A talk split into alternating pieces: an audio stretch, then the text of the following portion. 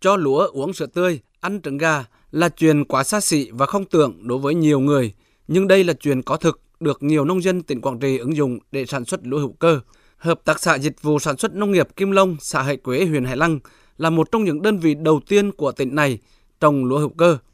Quy trình sản xuất lúa hữu cơ rất nghiêm ngặt, không sử dụng phân bón hóa học, thuốc diệt cỏ, thuốc trừ sâu, mà chỉ dùng phân bón hữu cơ, dùng máy bay không người lái để phun thuốc. Vào thời điểm lúa làm đồng trổ bông, bà con còn dùng trứng gà và sữa tươi để phun cho lúa. Ông Nguyễn Văn Hòa, nông dân ở xã Hải Quế, huyện Hải Lăng cho biết, trồng lúa hữu cơ năng suất cao hơn nhiều so với trồng lúa truyền thống và đầu ra ổn định. Ruộng hữu cơ cái năng suất, giá trị sản phẩm, giá thành là gần gấp đôi và giá cả là ổn định. Được công ty ờ, bảo lãnh năng suất thì tính ra bình quân mà, lãi suất trên đâu sao là tăng một triệu so với sản xuất thông thường đem lợi về, về môi sinh môi trường ở dưới nước con cá con ốc mà bắt ở ruộng hữu cơ bây giờ lên bằng có giá hơn năm 2019 tại Hà Nội trường đại học Hiroshima Nhật Bản ghi nhận và công bố gà hữu cơ Quảng Trị dung hợp được hai hợp chất quý là Momilactron A và Momilactron B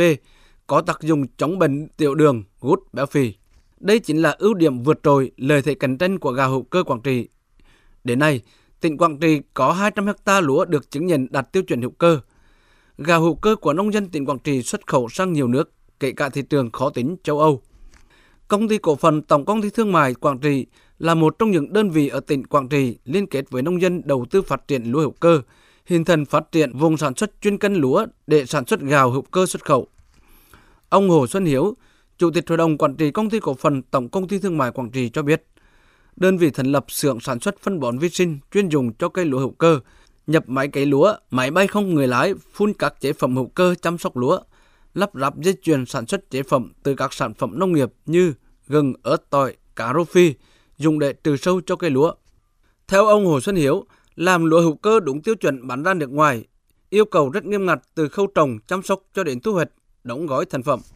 Ưu điểm rất là lớn đối với cấy trong lúa hữu cơ, nó không có cỏ, còn nếu như mà mình gieo hoặc mình xà thì buộc cỏ nó lên đa phần bà con phun thuốc cỏ thì như vậy là không thể gọi là hữu cơ được nữa rồi quy trình mà trong hữu cơ nó rất là chặt chẽ từ cái lúa hữu cơ đó rồi á nếu vô sai sát thì dây chuyền sạch sẽ phải đạt chuẩn. Nếu đạt chuẩn thì người ta mới cấp cho chứng nhận là gạo hữu cơ đưa ra thị trường.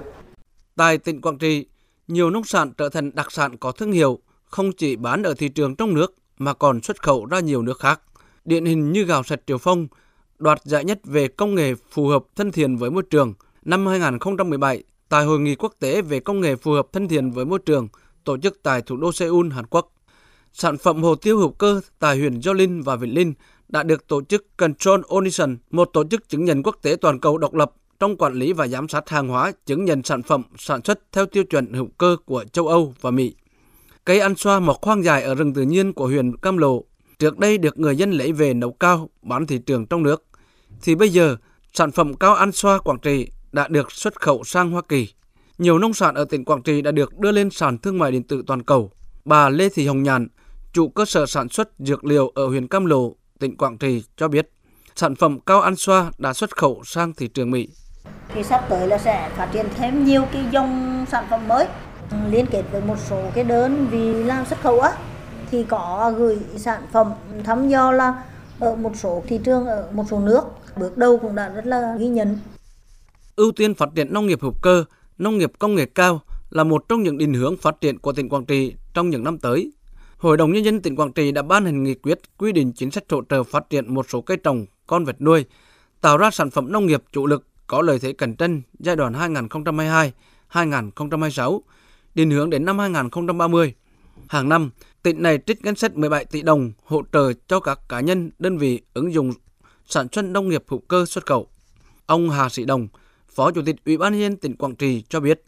tỉnh phấn đấu đến năm 2025, diện tích sản xuất nông sản hữu cơ trên tất cả các loài cây trồng đạt 5.000 ha đến 10.000 ha.